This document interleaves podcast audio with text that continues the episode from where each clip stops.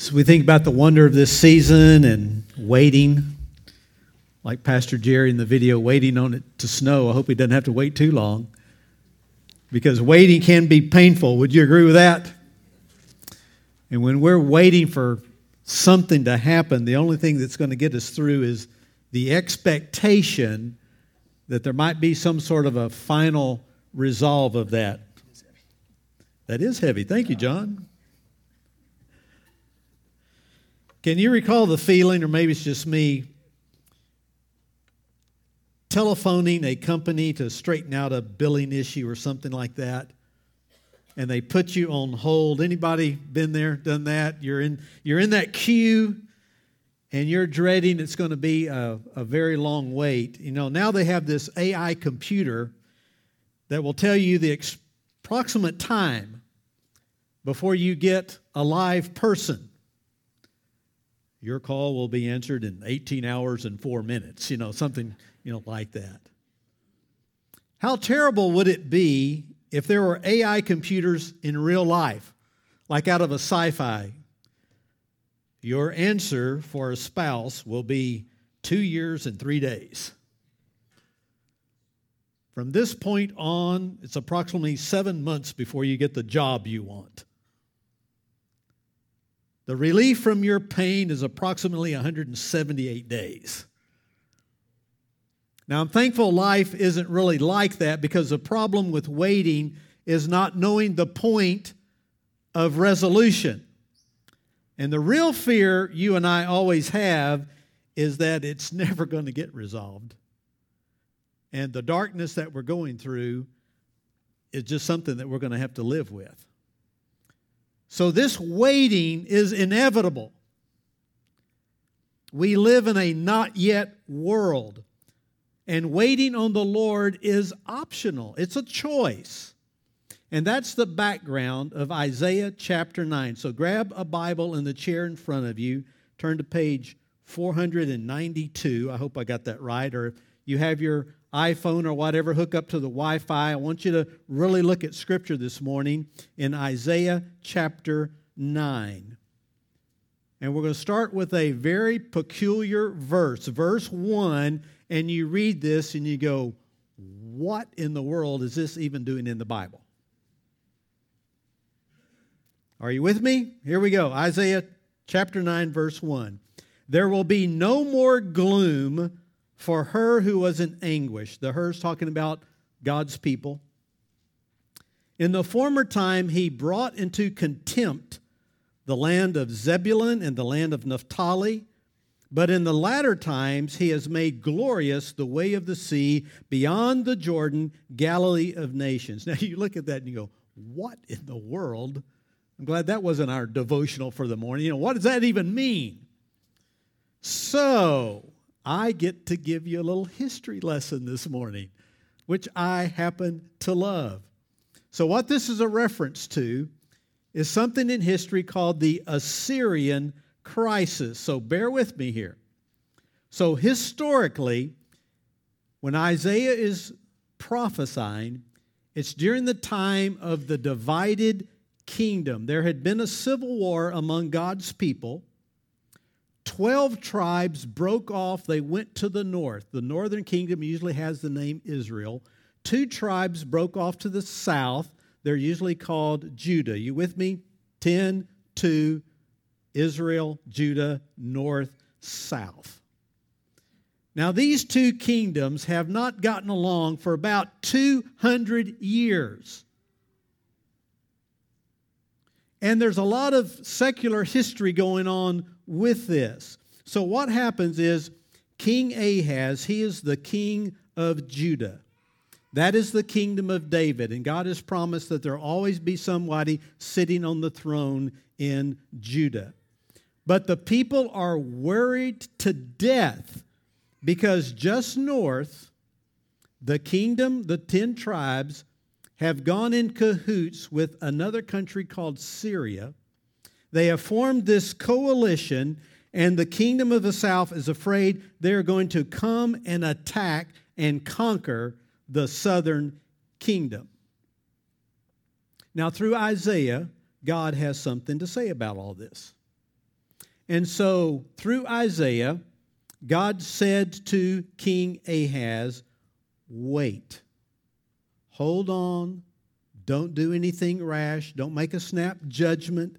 Don't worry about this northern confederation of Israel and Syria. Just wait.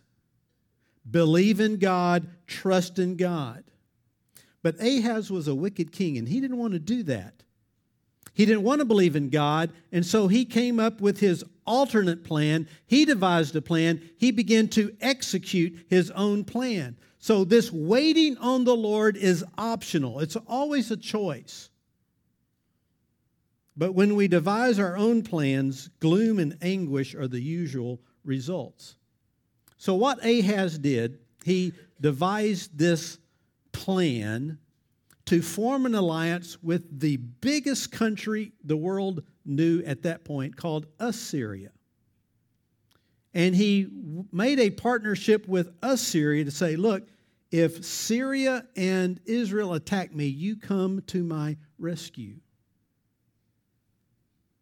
Now, God had specifically told all of his kings never form an alliance with pagan nations because those pagan nations, they're going to infect my people. They're going to bring in their unbelief. They're going to bring in their idolatry. Never make a treaty with a pagan nation. So God sends Isaiah to Ahaz and says, Wait, hold your horses. I'll deliver you. I promise to deliver you. In fact, I'll give you a sign. You ask for a sign, Ahaz, any sign, any sign, and I'll give you a sign. These two kings are not going to defeat you. Don't form an alliance with Assyria.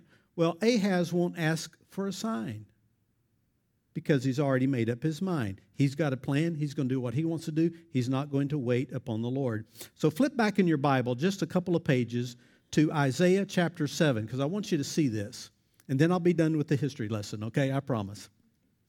Isaiah chapter 7, verse 11. So a second time, the Lord spoke to Ahaz Ask the Lord your God for a sign, whether in the deepest depths or the highest heights. But Ahab said, I will not ask, I will not put to the Lord to the test. Now, he's sounding real righteous, but he's a wicked man. He's, he's just not going to trust God. So, you and I, we all often lie before God. You know, we come up with some excuse to do what we're going to do. And then Isaiah gets a little irate here. He says, Hear now, you house of David. Is it not enough to try the patience of humans? It's like Isaiah said, I'm tired of this. I've come to you time and time again. Trust God. Wait on the Lord.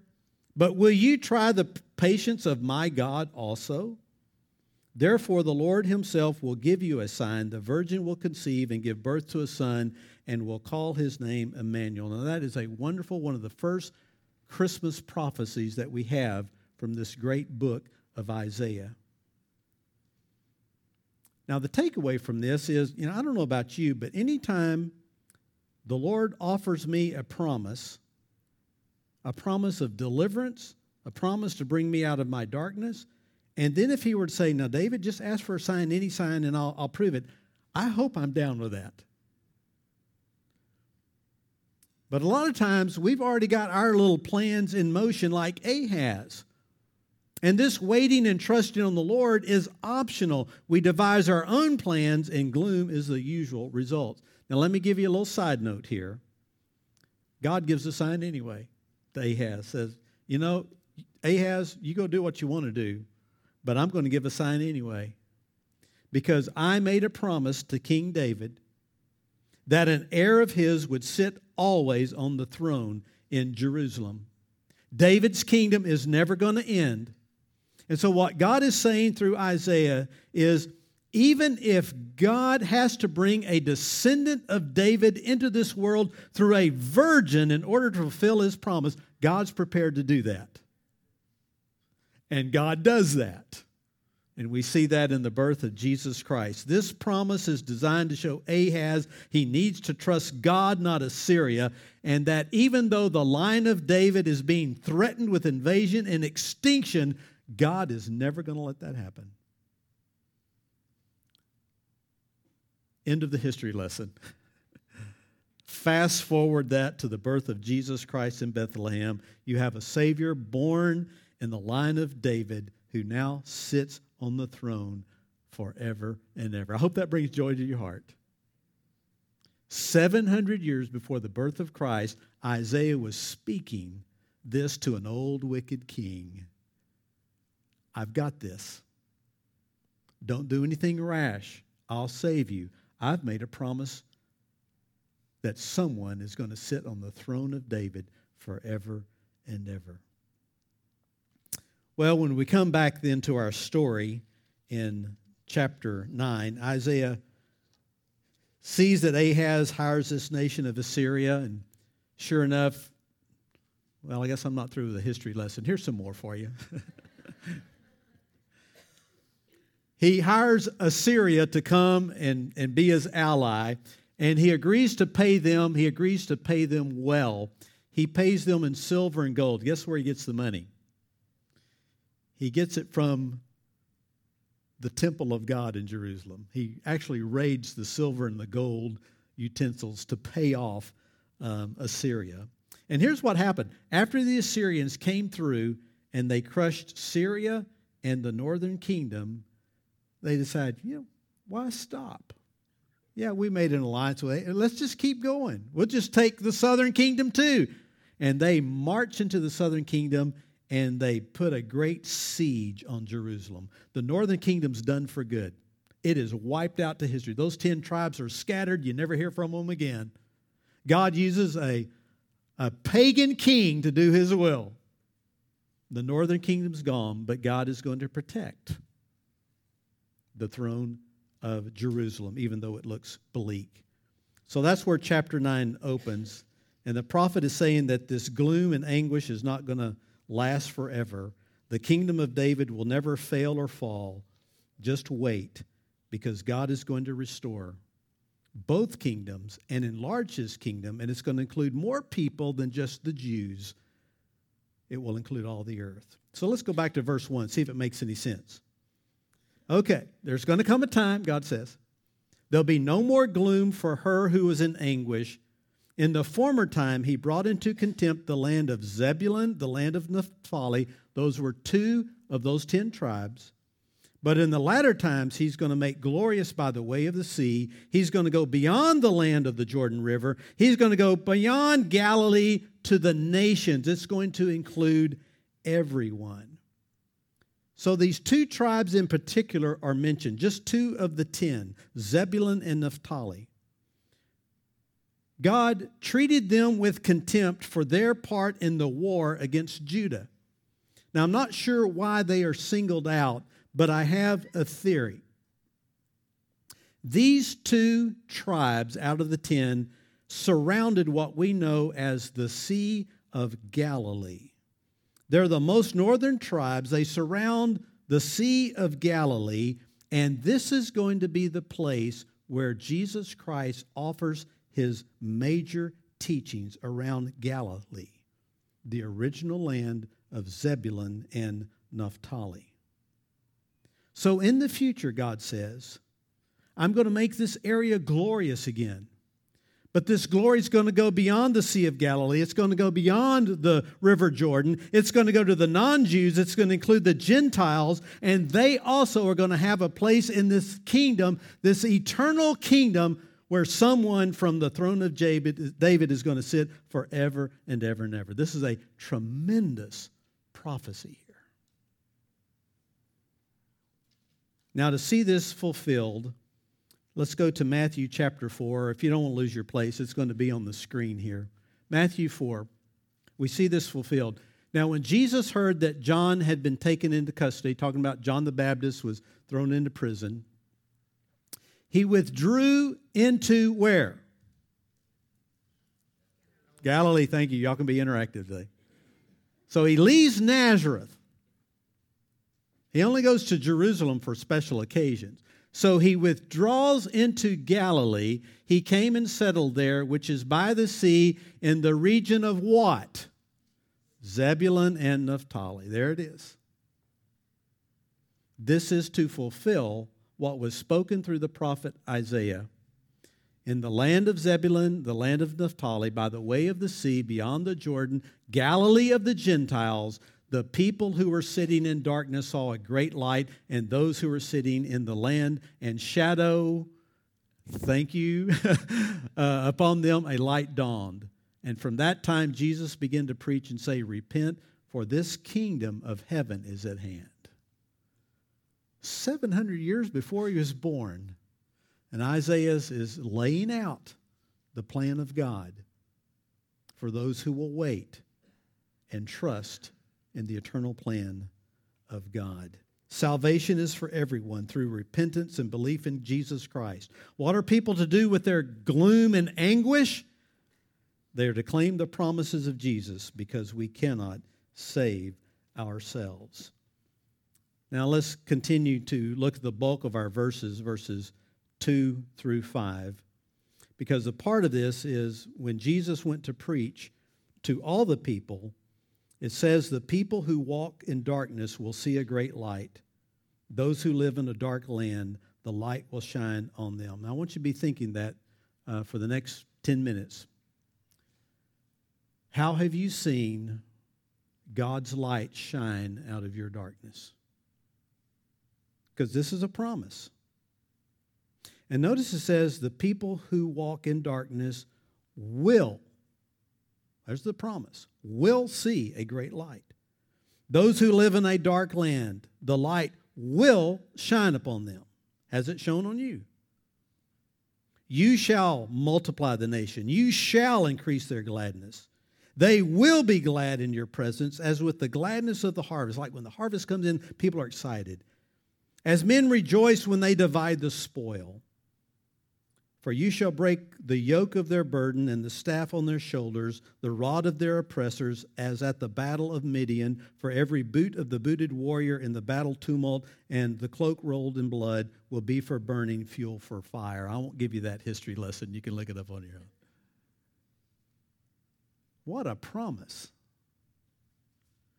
Ahaz, you're trusting in somebody else. Yeah, they've invaded your country. They have Jerusalem, my capital city, under siege.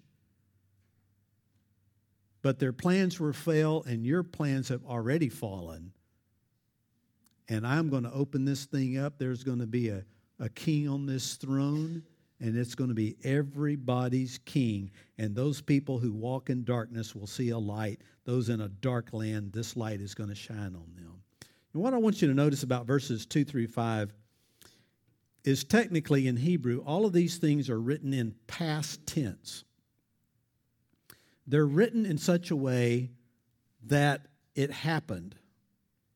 This is the prophet's always way of saying the promises of God are in past tense. They are going to happen even though they haven't happened yet. Does that make sense?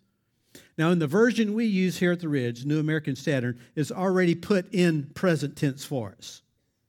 It's already there. It says, uh, uh, they will see a great light. Technically, it says, they have seen a great light. These people in darkness, they have. They've already seen a great light. It says, the light has shone. More your modern translations just go ahead and put it in future tense, even though it's technically past tense. It will shine. So, this prophetic past tense is designed to assure you and me that even though circumstances that we're going through right now, they're grim, our hope may be fading, darkness may be swallowing up, the fulfillment of God's promise of rescue is certain. It's going to happen. This is the prophetic wonder. Now, the second thing I want you to notice in these next verses is that our rescue comes in a child that is born to us. Isaiah 9, verses 6 and 7. For to us a child will be born, a son will be given to us, and the government will rest on his shoulders. His name shall be called Wonderful Counselor, Mighty God, Eternal Father, Prince of Peace. There will be no end to the increase of his government man, his, his kingdom is just going to keep expanding. It's going to keep growing. And so will peace. and on the throne of David over his kingdom to establish it and to uphold it with justice and righteousness from then on and evermore. For the zeal of the Lord of hosts will accomplish this. There is a child coming who will work on our behalf and establish the fullness of God's kingdom. And of course, this child is Jesus Christ. Does that not stir your heart? And as we start moving in this Christmas season, we're always looking to get in the Christmas spirit. If this doesn't do it, I don't know what will. That God has been working on our behalf 700 years, even before the birth of Christ, and now we're 2,000 years past it, and He's still bringing light out of the darkness. His kingdom is still growing. And we have these wonderful words Wonderful Counselor, Mighty God, Eternal Father, Prince of Peace. Every time I, I see those phrases, I can't help but think of Handel's Messiah. And that song is it's too bad we can't sing that you know, in church. It would, we'd be here four hours, you know. But uh, man, I just, uh, that wonderful counselor, mighty God, eternal Father, Prince of Peace. What does that mean? Wonderful counselor carries the connotation in the Hebrew that this person will be endowed with supernatural wisdom. This is not the wisdom of man, this is supernatural wisdom. And we see that in Jesus Christ. In the text for today, we have King Ahaz. He doesn't want to sign, he doesn't want to trust in God. He wants to trust in his own wisdom. He's going to form an alliance with a pagan nation, and it's going to be disastrous. But this king who comes is going to be a wonderful counselor. He's going to have wisdom endowed from on high. It's going to be supernatural. And Jesus is going to teach in a way that just marveled. People marveled at it. They never heard anyone speak like this. At the age of 12, he's confounding the scholars in the temple. He is our wonderful counselor. He is mighty God. This child will be God Almighty in the flesh. Isaiah is giving full testimony to the full divinity of Jesus. He doesn't say that the child will be like mighty God. He says this child will be called mighty God. This is God in the flesh. He'll be everlasting Father. Now, this can be somewhat puzzling because when you read about Jesus being called eternal Father, now wait a minute, I thought God was the Father, He's the Son, there's the Holy Spirit. Well, this is not talking about the Trinity. In the Old Testament age, kings were referred to as fathers. We don't always see it in the Old Testament, but in the Old Testament era, history time, Kings were called sometimes fathers because they were the spiritual and the political fathers of their people. So, what Isaiah is saying here is that this person being called everlasting father means that he is going to be the king, he's going to be the ruler of his people. He is going to be the eternal king. He's going to be the endless monarch. That means his reign will know no end. And of course, that's emphasized in verse 7. There will be no end to the increase of his government because he is the eternal king, the eternal father who sits on the throne of David forever and ever and ever. Everlasting Father. And then he's called the Prince of Peace. He is the one who's going to bring peace to his people. What is the answer to the crisis that the people face when a wicked king and nations are attacking them? The answer is going to be a child who's going to be called Prince of Peace. And of course, you remember in our Christmas story what the angel said uh, to, to the shepherds about Jesus Glory to God in the highest, and on earth, peace among men with whom he's pleased. It would be a real shame for you and I to go through the Christmas season with all the beauty, all the sentiment, all these wonderful prophecies, and not believe that Jesus is the one who is our peace, the Prince of Peace.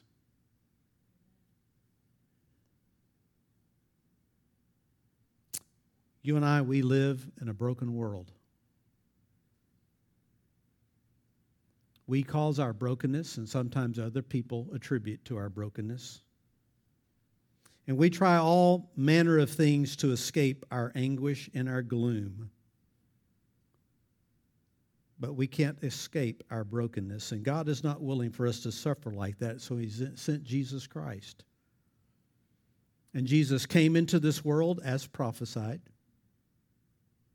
He died on the cross for our sin as prophesied, and he rose again as prophesied. And he can kick a door of escape into our brokenness for us to escape. The choice is we have to believe and we have to surrender to follow Jesus.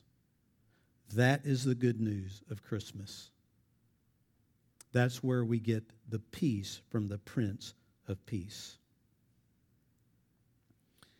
And finally, this prophecy ends with the Lord making a bold declaration. The zeal of the Lord of hosts will accomplish this. This is going to happen. This is the Old Testament way of saying the deliverance that I am going to bring, I am going to do it, and it's going to be because of my grace and because of my mercy. I find it interesting that God doesn't say, well, you guys, you're on your own. Just go out and do something valiant and save yourselves. Perform this little list of tasks for your deliverance. No, he says, I'm going to do this. I'm going to give a sign whether the king believes it or not. I'm going to do what is necessary for a Savior to be provided for you, for you to be rescued. Wait on me and trust in me. I will deliver you. The zeal of the Lord is going to cause his people who are in darkness to see a great light. So I'll close this morning and give you some examples of light that's all around us. It encourages me to see people walking out of darkness into the light. It encourages me to see how people deal with bleak times and yet the glory of the light of God shining on them as they go through it. A few months ago, you'll remember Terry and Debbie Bird lost a uh, granddaughter in a tragic car accident. About a week or so after that, I saw Debbie and asked how she was doing. She said, I'm making a list of things that I'm thankful for that I see God doing in this situation. She said, I have five things. She talked about how there were big box of pots and pans in the middle seat, but they removed them just in time to put backpacks or the impact of the collision, those pots and pans would have been flying everywhere and probably injured a lot more people. I went home and told Brenda, I said, I've never thought about journaling in my dark times, looking for the things that God is doing. I saw her a few weeks later. I said, I just want to tell you, Debbie, that, that has inspired me to see how you are looking for the light in a very dark situation. She said, Well, I'm up to about 17 now. So this week, when I was preparing this sermon, I sent her an email. I said, Do I have permission to, to use your story? She said, Yes. She said, Would you like to see my journal? I said, Sure. She sent it to me. Hey, we're up to 34.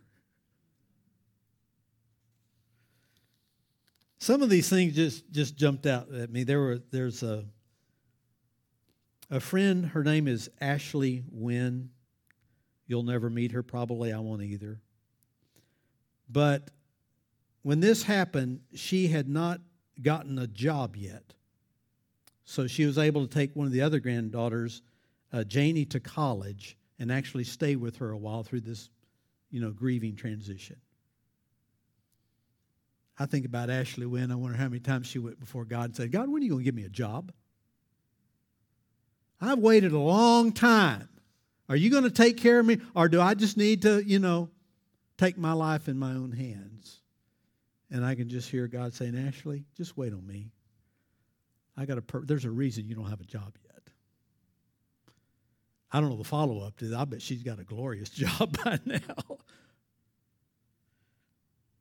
Lindsay and Caleb had a house that had not sold after being on the market for several months, but it was made available to us while Amanda was in the hospital, five minutes from the hospital.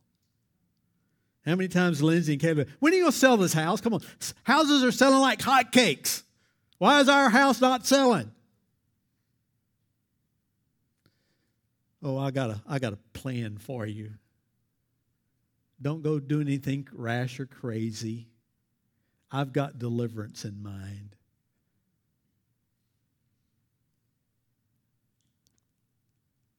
I did not get to see it with my eyes. You did. First Sunday and second Sunday in October, I was gone, and Mike Blodgett was here. Some of you may or may not remember Mike. I baptized Mike years ago at another church. Mike overcame a lot of stuff in his life, uh, hard drinking, one of them. Mike accepted Christ. He began to walk with the Lord, and his time among us here the last eight years had he got brain cancer. It was inoperable when he found out about it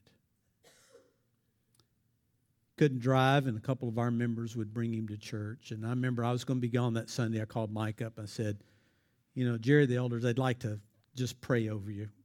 Is there any way you could be here that Sunday? He said, I would love for that. Now, the story I heard, and Mike usually sat right back over there, is that when it came time to pray over Mike, every chair every rear end got up and went and prayed over Mike. I've never seen that in this church. I've, we've prayed over people. I, can, I didn't get to witness it, but I got it right here. And I'm going, there's a light of people right there shining in the dark moment. And I got to be with Mike the final couple of weeks of his life, passing the glory, knew where he's going.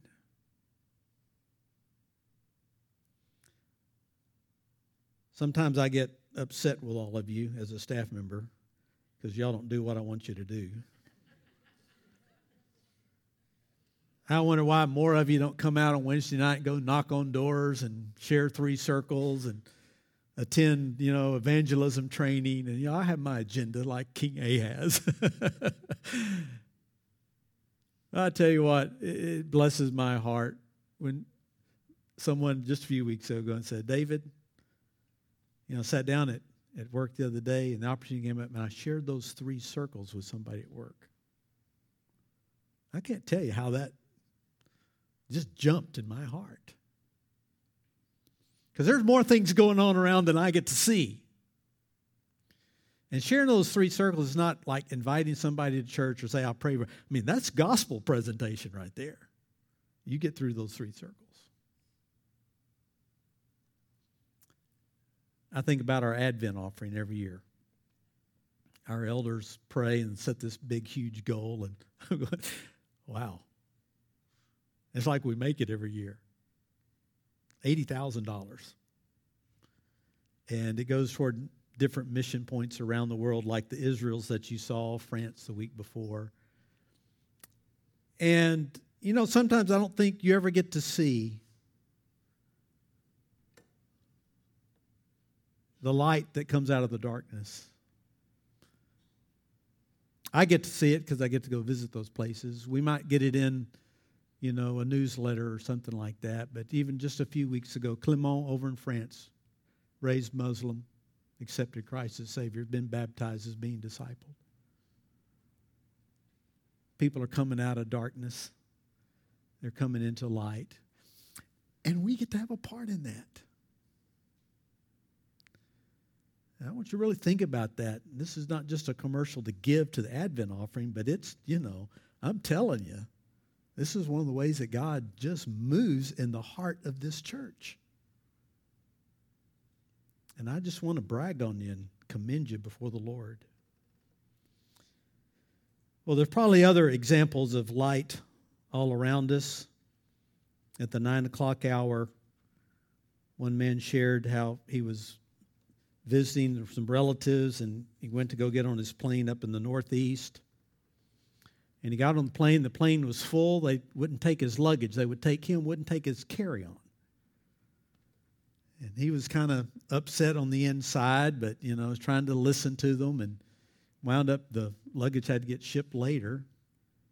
And he sits down next to this girl on the plane and she's got a load full of dogs that she's shipping. And he's going, Well, that's not fair that you don't get your carry on. He's thinking, They'll let your dogs on. All he had, all he took from his luggage to carry on was his Bible. It's 7:30 in the morning. She or, orders a Jack and Coke. And then as they're talking, she goes, Well, I think I may have a drinking problem. Yeah, you think? And they get to talking, and Glenn shares scripture because all he has is his Bible. And she says, You know, everyone I talk to, they've been telling me scriptures, and I got to tell you, those scriptures, I'm, I'm starting to think that through. Would you pray for me? I'm on my way to Ohio. I'm going to move in on a schedule. I don't know how this is going to work. I'm going to be working with her, but would you pray for me?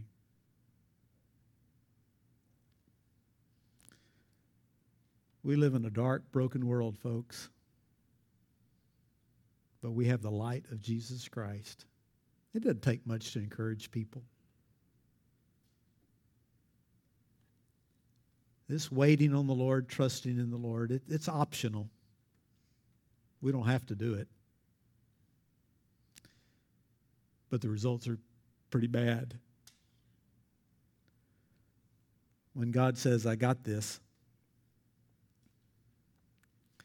if I can protect the throne in Jerusalem, if I can put a ruler on that throne forever and ever and ever, and I can do it through a virgin, I got this. I got your darkness. I got your gloom. I got your anguish. I got your hurt. I got your pain.